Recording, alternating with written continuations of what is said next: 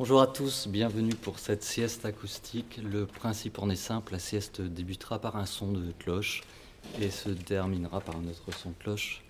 Vous serez en compagnie de Voyou, d'Albin de la Simone, de Marcello Giuliani et d'Elena Vilovic. Eh bien, bon dodo à tous.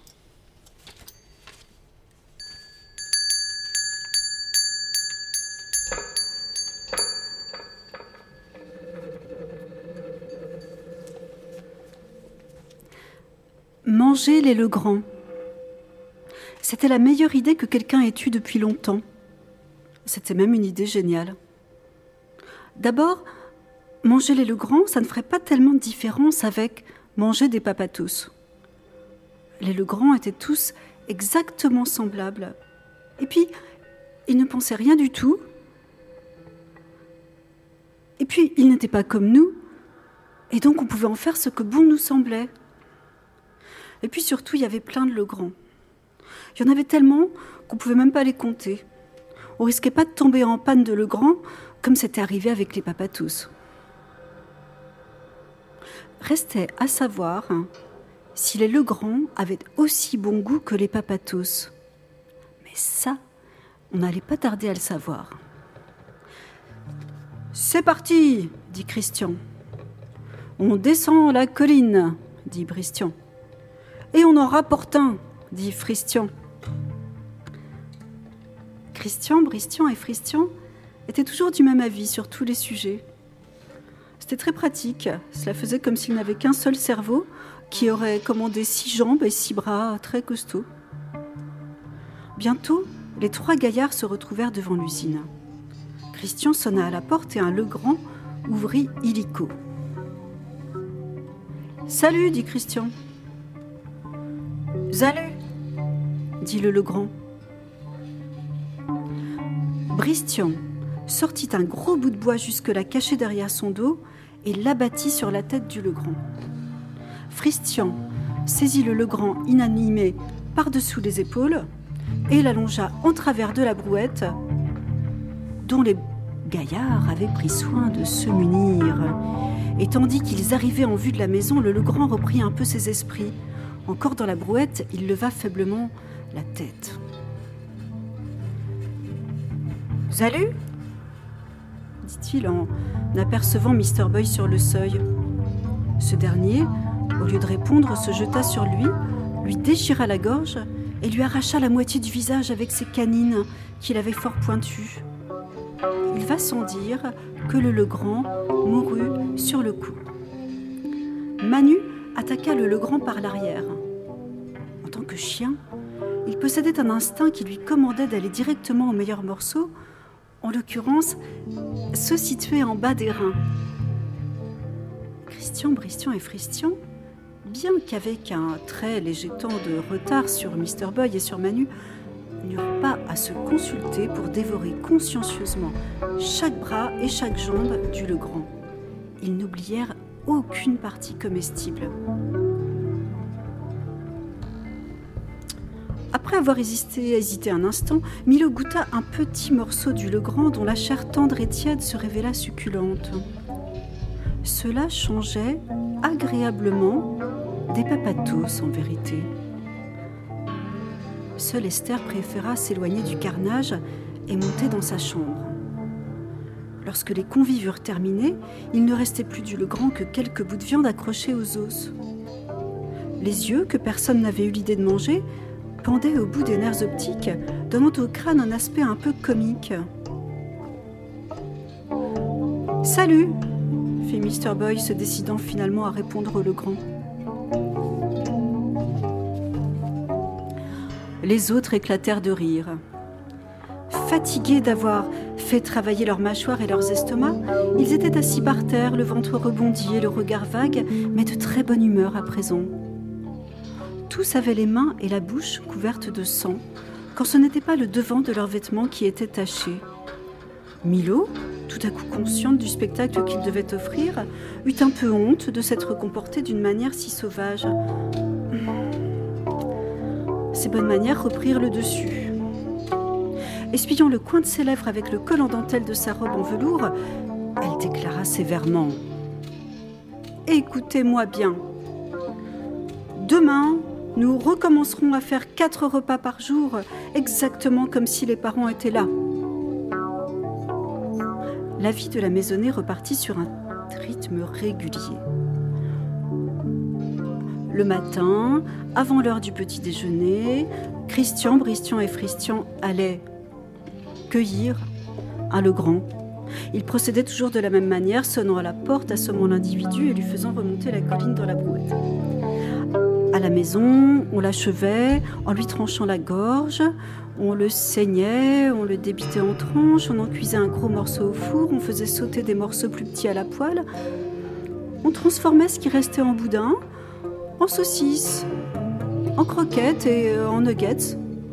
Et on répartissait tous ces bons produits sur les différents repas de la journée. On passait son temps libre euh, à, les digérer. Et, le soir venu, on, se couchait, euh, l'estomac bien rempli.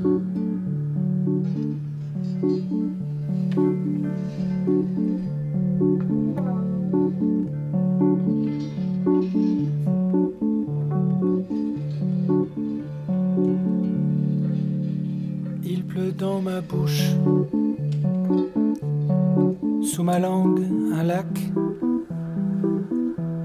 couvert de feuilles rousses. Il pleut dans ma bouche sur un tapis d'humus où pèsent mes molaires.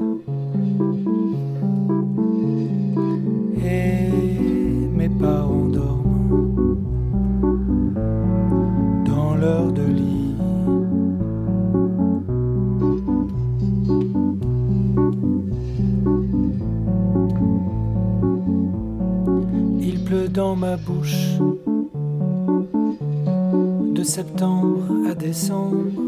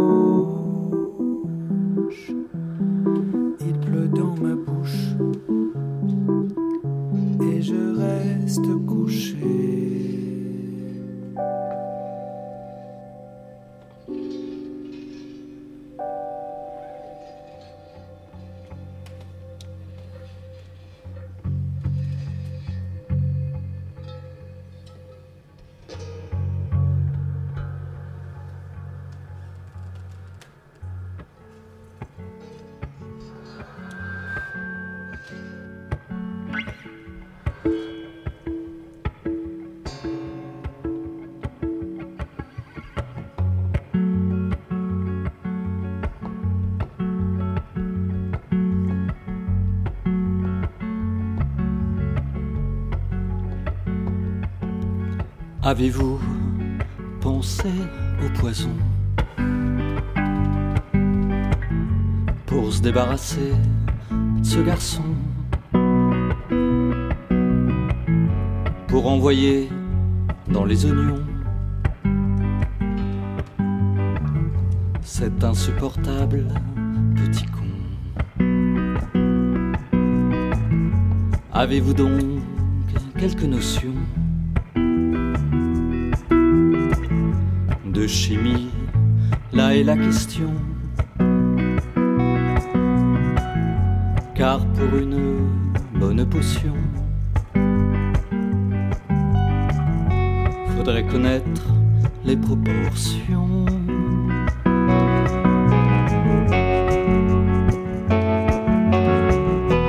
n'est pas empoisonneuse qui veut.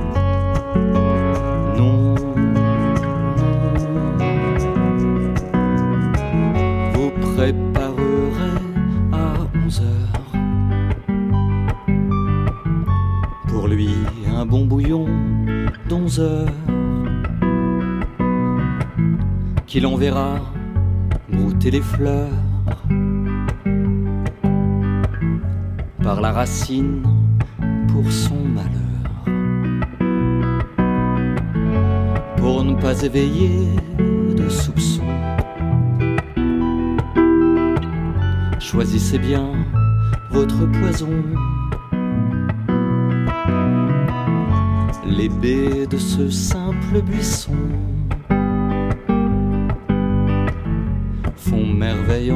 extrême onction.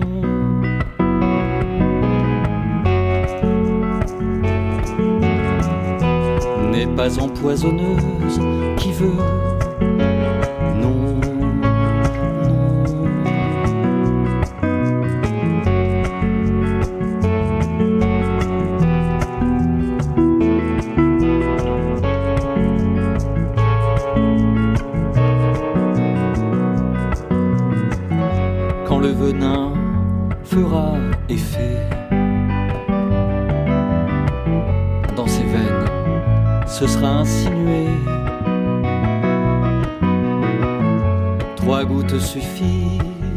Son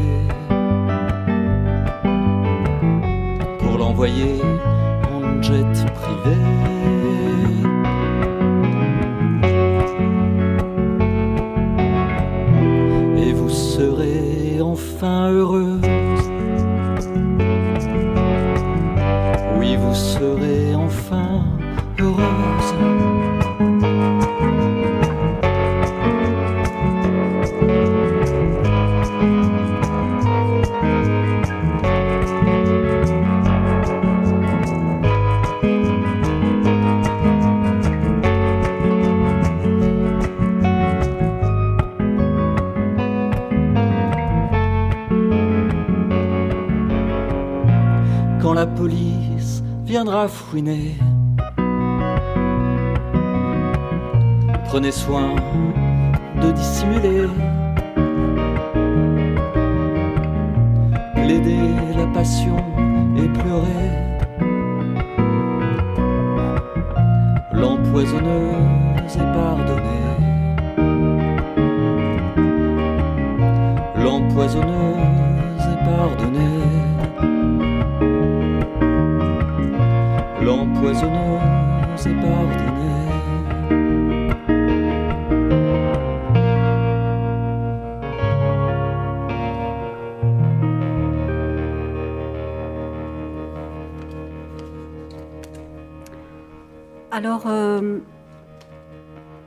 l'opinion de Milo, c'est que. L'opinion de Milo, c'était qu'on avait non seulement le droit, mais aussi le devoir de manger les Legrand. Esther, elle, elle n'avait jamais osé se prononcer tout haut contre la consommation de Legrand, mais à force de s'intéresser aux autres formes de vie que la sienne et de considérer toute créature comme un individu, elle en était venue à croire que manger les Legrand, c'était mal. Vous avez vu avait remarqué Mr. Boy alors qu'ils étaient à table un midi. Esther n'a pas beaucoup d'appétit en ce moment. Et depuis, tous les habitants de la maison la regardaient un peu de travers, tandis qu'ils se régalaient de bonne viande bien grasse et bien saignante. C'est pourquoi lorsque les Legrand vinrent à manquer, c'est Esther qu'on mangeait la première. Ensuite, ce fut Manu qu'on décida de passer à la casserole parce qu'il avait tout de même une drôle de tête pour un chien. Puis Milo, parce qu'avec cette manière qu'elle avait de faire tout le temps la maline, elle finissait par devenir drôlement énervante. Ceux qui restaient prirent un plaisir particulier à sa dégustation, bien qu'en raison de sa petite taille, elle ne permit pas la préparation d'un repas vraiment copieux. Vint le tour de Mr. Boy d'être dévoré, ce qui était inévitable, puisqu'il se retrouva à un contre trois. Lorsque Christian Bristian et Fristian furent seuls, il y eut un moment de flottement. Ils restèrent toute une journée sans manger personne, mais le matin suivant se réveillèrent tenaillés par la faim. Ils ne pouvaient pas penser à autre chose. Néanmoins, il n'y avait pas de raison logique pour que Christian et Bristian mangent Fristian, pour que Bristian et Fristian mangent Christian, ni pour que Christian et Fristian mangent Bristian. J'ai une idée, dit Bristian. C'était la première fois qu'un des trois gaillards parlait sans que les deux autres terminent sa phrase. Par contre, ce ne fut pas la meilleure idée jamais énoncée dans la maison, ce fut au contraire une des plus mauvaises. L'idée de Bristian, c'était que chacun se mange soi-même. Joignant le geste à la parole, Bristian saisit un grand couteau, se trancha le bras gauche au niveau de l'articulation de l'épaule et entreprit de le déguster comme un épi de maïs. Pour ne pas être en reste, Fristian se coupa la jambe au-dessous du genou et mordit avec, appétit dans son propre mollet. Christian prit le temps de réfléchir un peu. Comme cette activité ne lui était pas habituelle, le fruit de sa réflexion ne constitua pas un succès total. Pour se différencier de ses frères, il se trancha la tête. Ensuite, un peu de conscience demeura dans son cerveau, mais il ne put atteindre son corps avec sa mâchoire et finit par mourir. Bristian et Fristian le mangèrent sans grand appétit. Puis, continuèrent de s'auto-consommer autant que euh, cela était possible. À la fin, la maison était dans un état pitoyable. Il y avait de la vaisselle sale, des taches de sang dégoûtantes sur le carrelage, des os qui traînaient un peu partout, un ou deux crânes plus ou moins identifiables et quelques têtes en décomposition qui faisaient le bonheur d'Astico arrivé d'on ne sait où. Franchement, si vous aviez poussé la porte d'entrée en demandant gentiment Coucou, il y a quelqu'un hein? Ah, Le spectacle ne vous aurait pas donné envie de vous installer là ah, et d'y passer un moment chaleureux. Et pour couronner le tout, parents n'étaient toujours pas rentrés.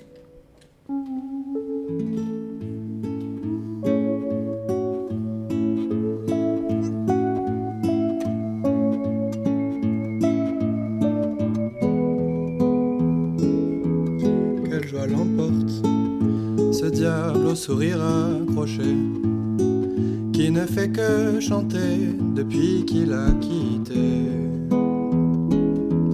Tôt ce matin, cet appartement parisien. Inconnu jusqu'alors de ses nuits, ses aurores. Regardez-le,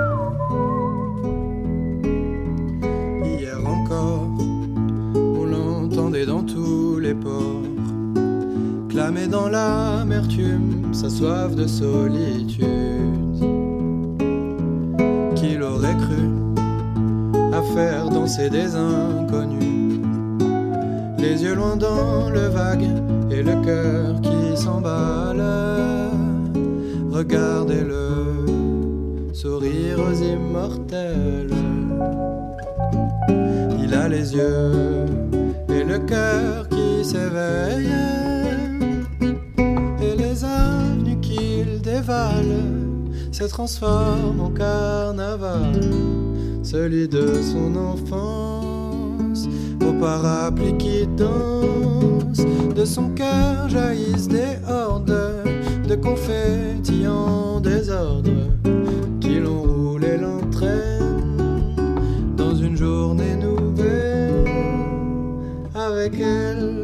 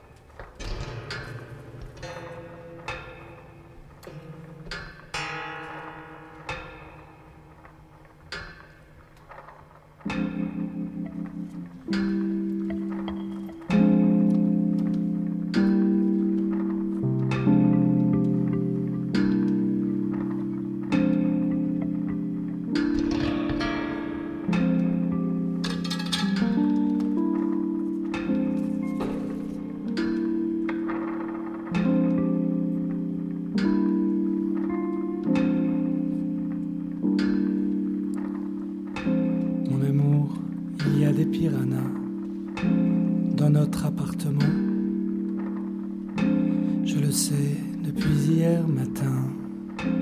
Tu venais de partir.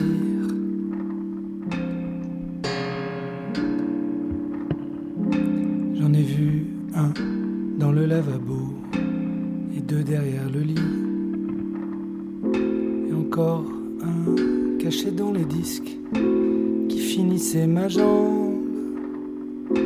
Et un autre ivre qui dégueulait sous la table allongée. As-tu bien caché les clés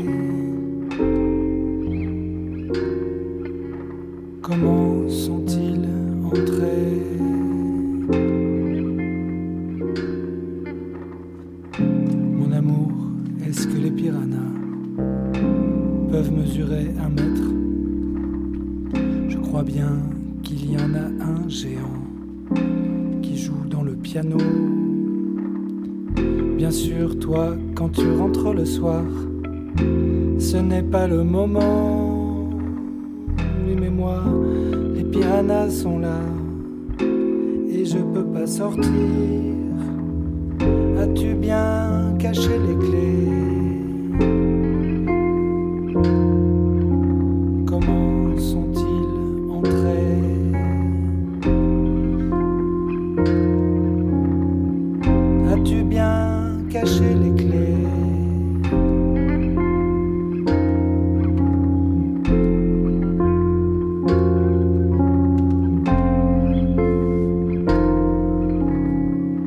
Mon amour, oh, toi tu me connais.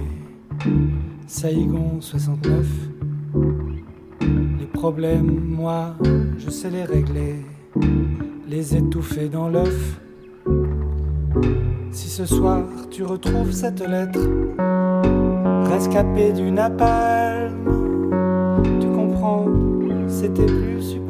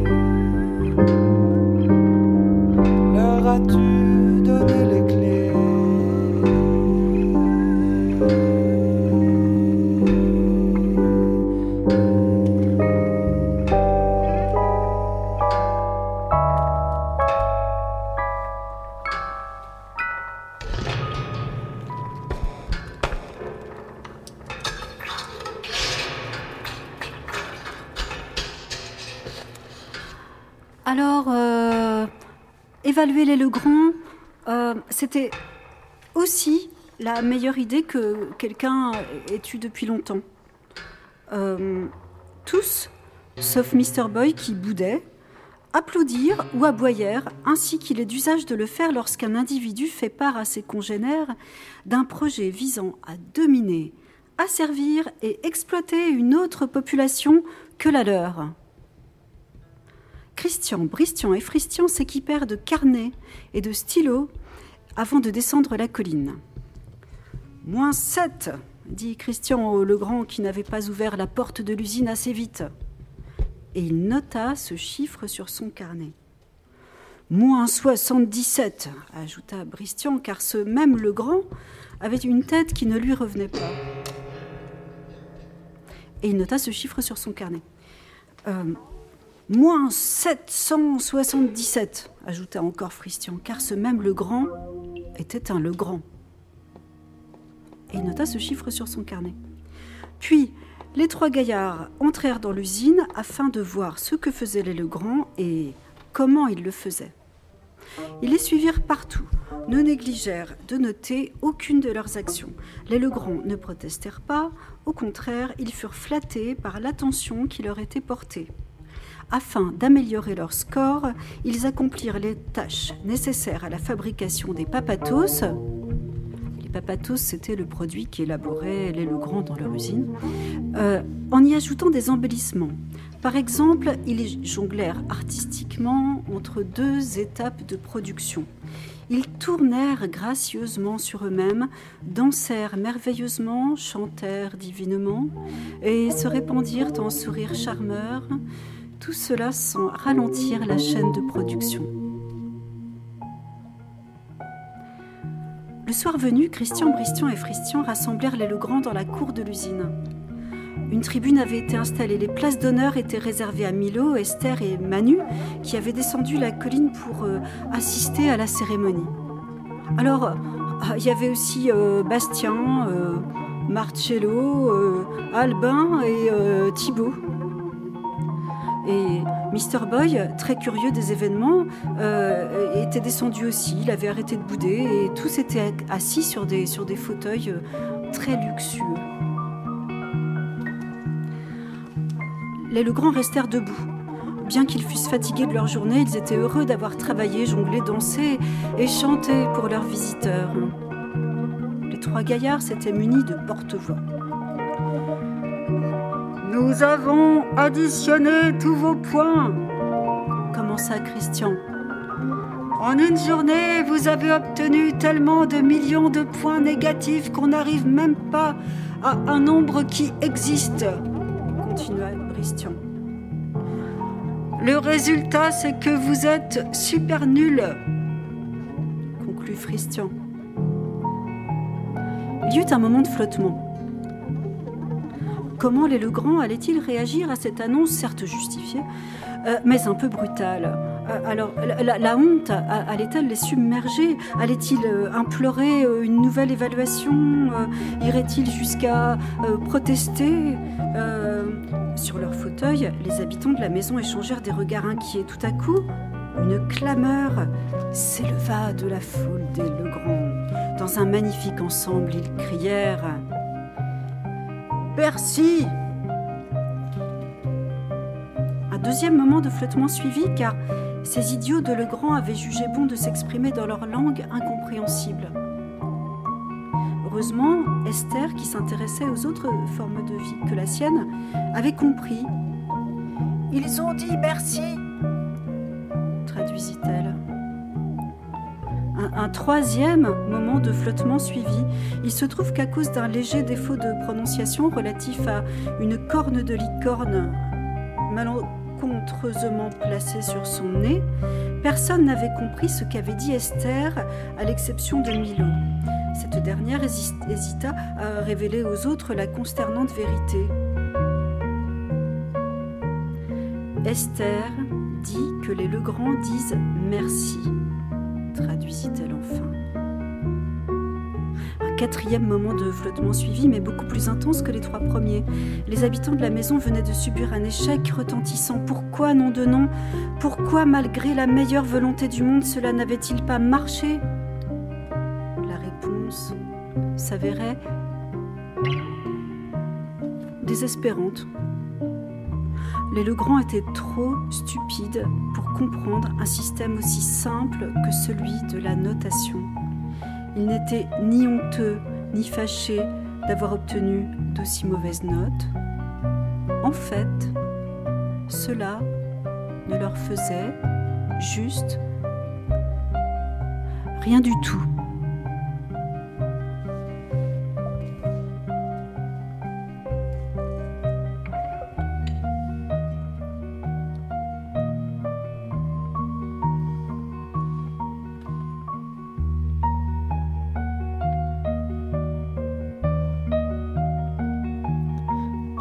Nom, Père, j'ai commis les pires exactions. Pas un mot ne fut dit, pas un bruit, pas un son. Sur vos lèvres closes, j'ai cru lire l'approbation, l'ordre silencieux que l'on dit, une mission. En votre nom, Père, j'ai connu le grand frisson, l'âme lentement qui dérive ou se perd, notre raison. Au son de vos orgues étourdis, je l'entends, l'invitation. Je sens battre mon cœur, s'élancer comme un canon. Père, j'ai trouvé ma vocation comme une simple évidence, le fruit de ma passion. Des offrandes pour vous, j'en ai fait à profusion. Je vous sentais me guider, m'indiquer la direction. En votre nom, Père, j'ai commis l'abomination. Et pas un mot depuis, plus un bruit, plus un son. Or le temps s'écoule, vous semez la confusion.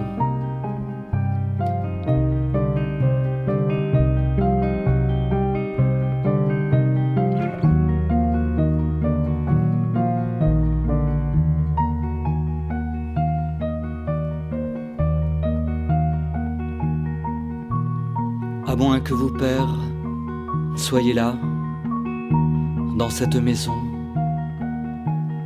que votre demeure ne soit qu'une invention.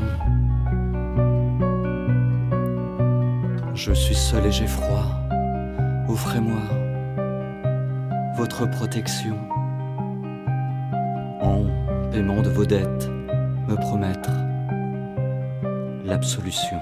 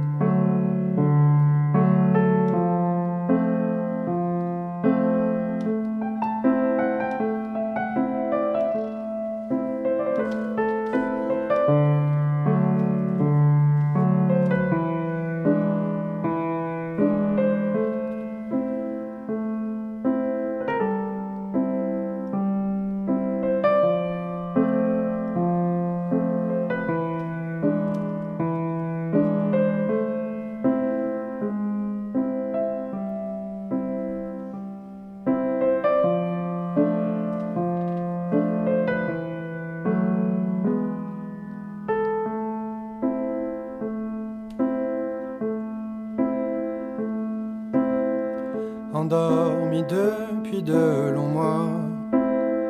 Ville, on s'agace quand on parle de toi. L'hiver a duré trop longtemps et les passantes affairées dans tes rues ne te regarde plus, on ne t'aime plus, on te traverse sans prendre le temps d'admirer tes talents. Quand d'un coup miracle il neige et par la force des choses on lève les yeux au ciel et le sourire lèvres. On te regarde renaître sous une pluie de paillettes. Les cœurs se soulèvent dans un grand silence, on retombe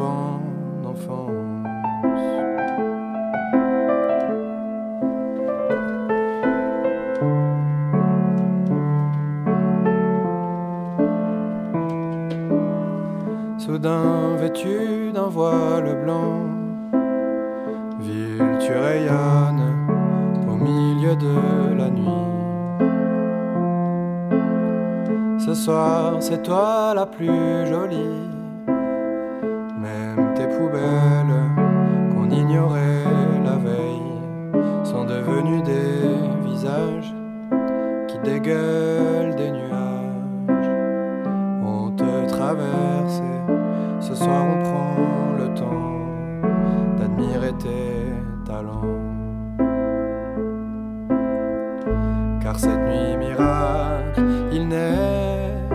Et par la force des choses, on lève les yeux au ciel et le sourire lèvres. On te regarde renaître sous une pluie de paillettes.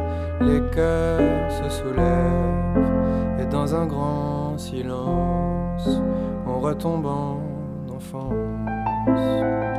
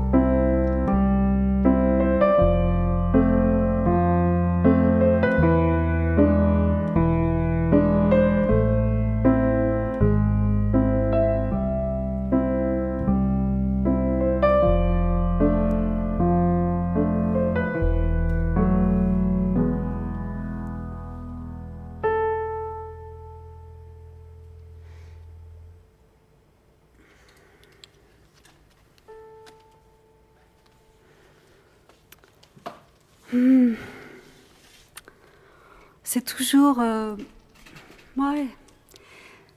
C'est toujours une énorme déception lorsqu'on teste sur une population un système de société mûrement réfléchi, de constater que la population en question n'est pas suffisamment évoluée pour en comprendre les bienfaits. Christian, Bristian et Fristian ne trouvèrent pas d'autre exutoire à leur mauvaise humeur que de creuser un trou au milieu du champ de boulons. Vers minuit, le trou avait atteint la profondeur de 2 mètres. En longueur, il faisait également 2 mètres et 2 mètres aussi en largeur. Cela formait donc une espèce de cube au fond duquel Christian, Bristian et Fristian continuaient à creuser. Depuis qu'ils s'étaient lancés dans cette activité, ils ne s'étaient arrêtés ni pour se reposer, ni même pour dîner.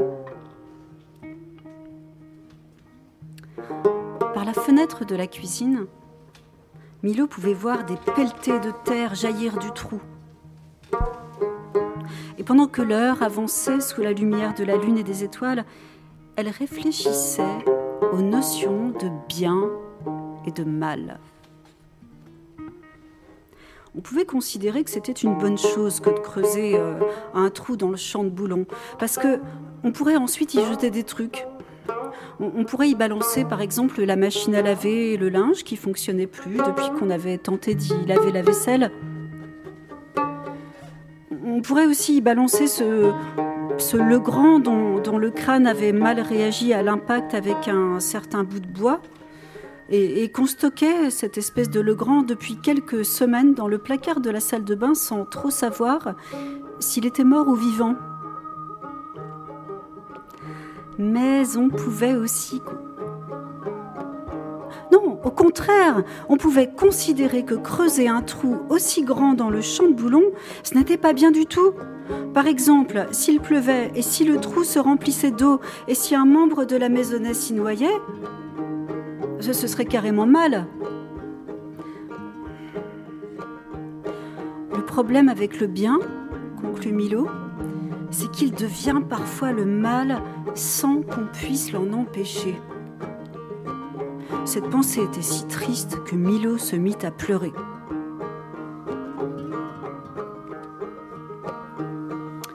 Pendant ce temps, Christian, Bristian et Fristian creusaient de plus en plus profond. Ils ne sentaient plus les muscles de leurs bras, qui les avaient fait souffrir à un certain moment, mais qu'ils avaient à présent complètement oubliés. Ils creusèrent si profond qu'ils ne surent plus s'ils creusaient vers le centre de la Terre ou bien vers sa surface. Milo, Esther, Mr. Boy et Manu se tinrent longtemps au bord du gouffre, se demandant s'ils allaient désormais attendre plus du retour des parents, celui de Bristian, Christian et Fristian.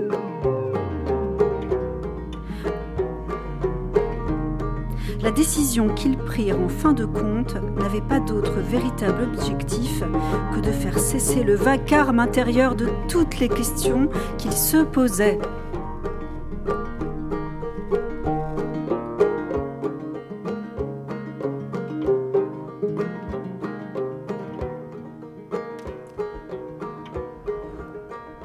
quand les parents reviendraient, qu'ils se rendraient dans le champ de boulon et se tiendraient au bord du trou sans fond, ils pourraient encore entendre l'écho des cris terrifiants que poussèrent Milo, Esther, Mr. Boy et Manu lorsqu'ils sautèrent.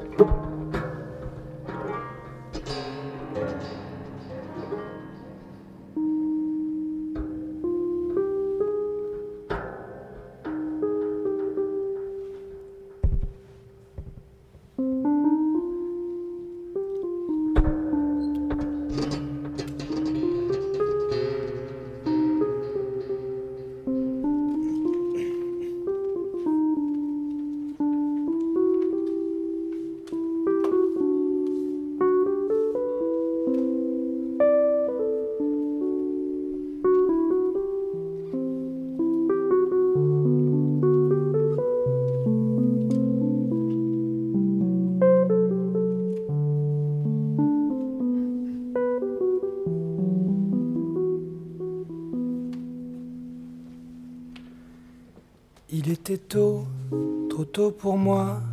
Elle a baillé, tiré le drap. Elle a glissé sur le côté, posé un pied sur le parquet. Elle s'est levée à pas de chat autour du lit, sans bruit. Mais j'ai bougé, elle s'est arrêtée, m'a regardé. J'ai marmonné, m'a caressé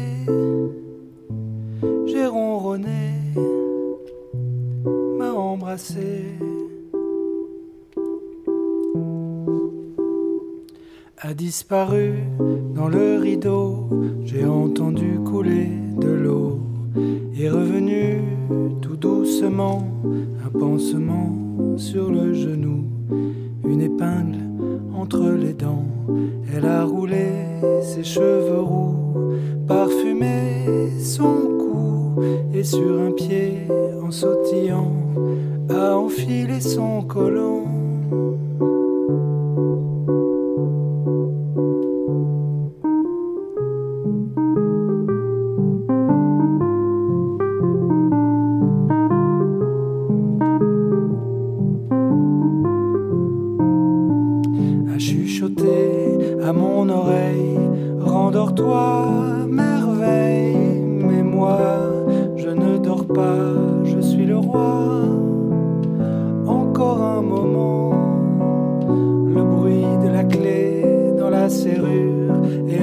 Sur le gravier. Je remonte le drap sur mon nez, croise les doigts. J'ai pas rêvé,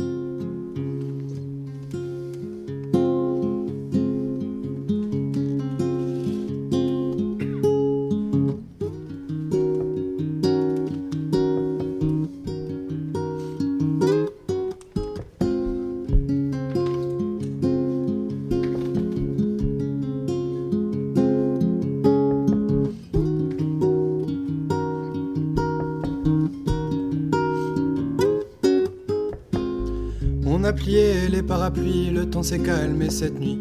Impatient de retrouver bord, on chante encore dans les rues de la ville. Toujours fébrile. Des hommes sont restés quelques jours à faire un tour essoufflé. Le temps leur a joué des tours et leur navire a dû rester à quai.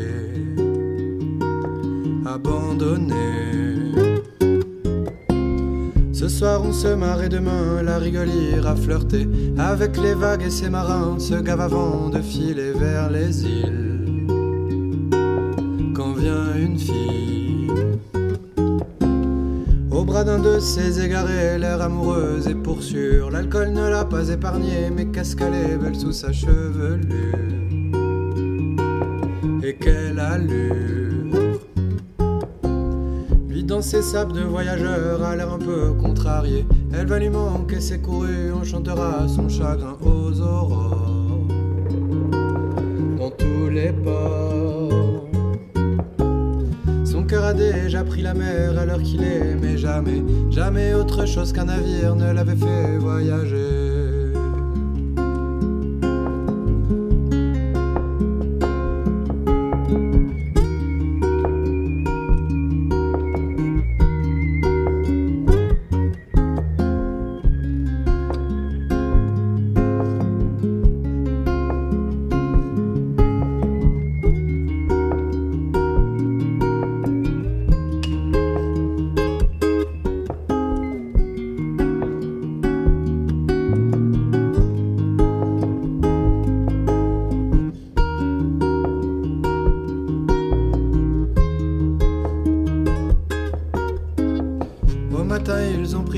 Laissant la ville derrière eux. Pas vraiment remis de leur cuite, ça parle des filles rencontrées à terre.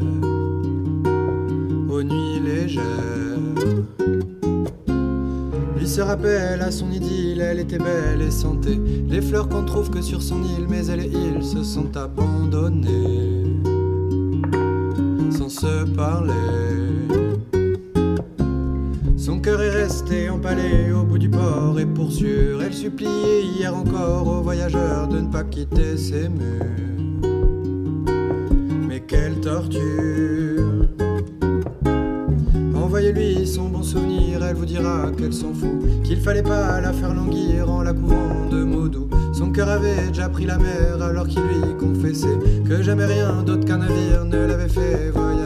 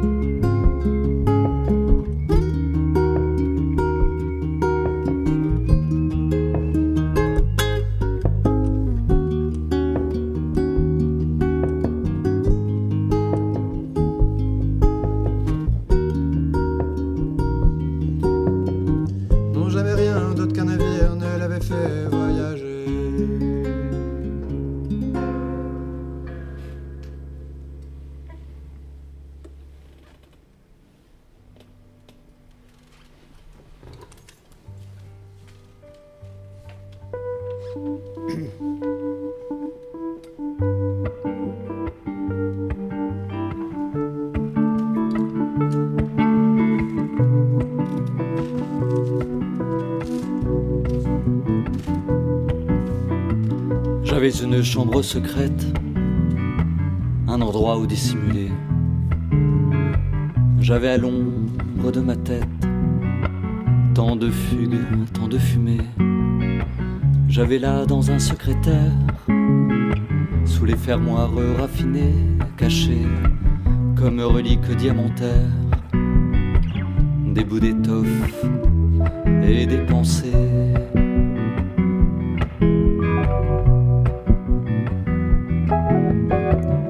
les à la dérobée, dans les contreforts des lettres, des mots pleins de félicité, mis à l'ombre de la sellette, j'avais caché sous les moulures les bas-reliefs arrangés, des mécanismes et des serrures, pour d'inexpugnables secrets. J'avais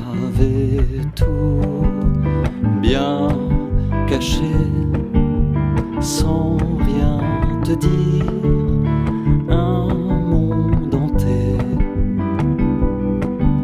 dessous. Venir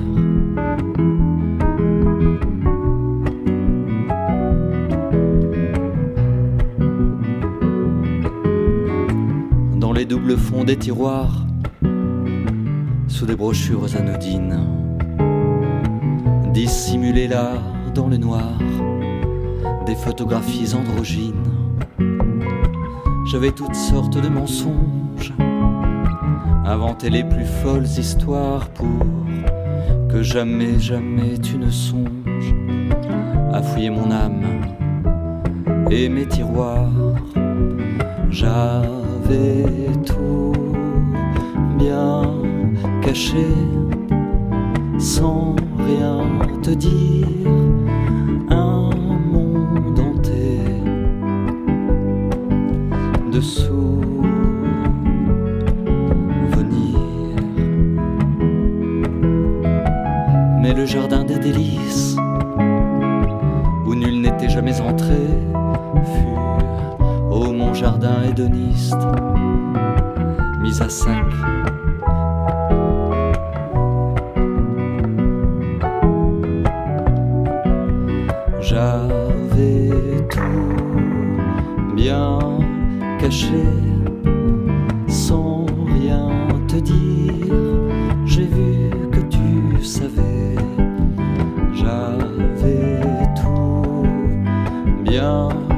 caché à ton sourire.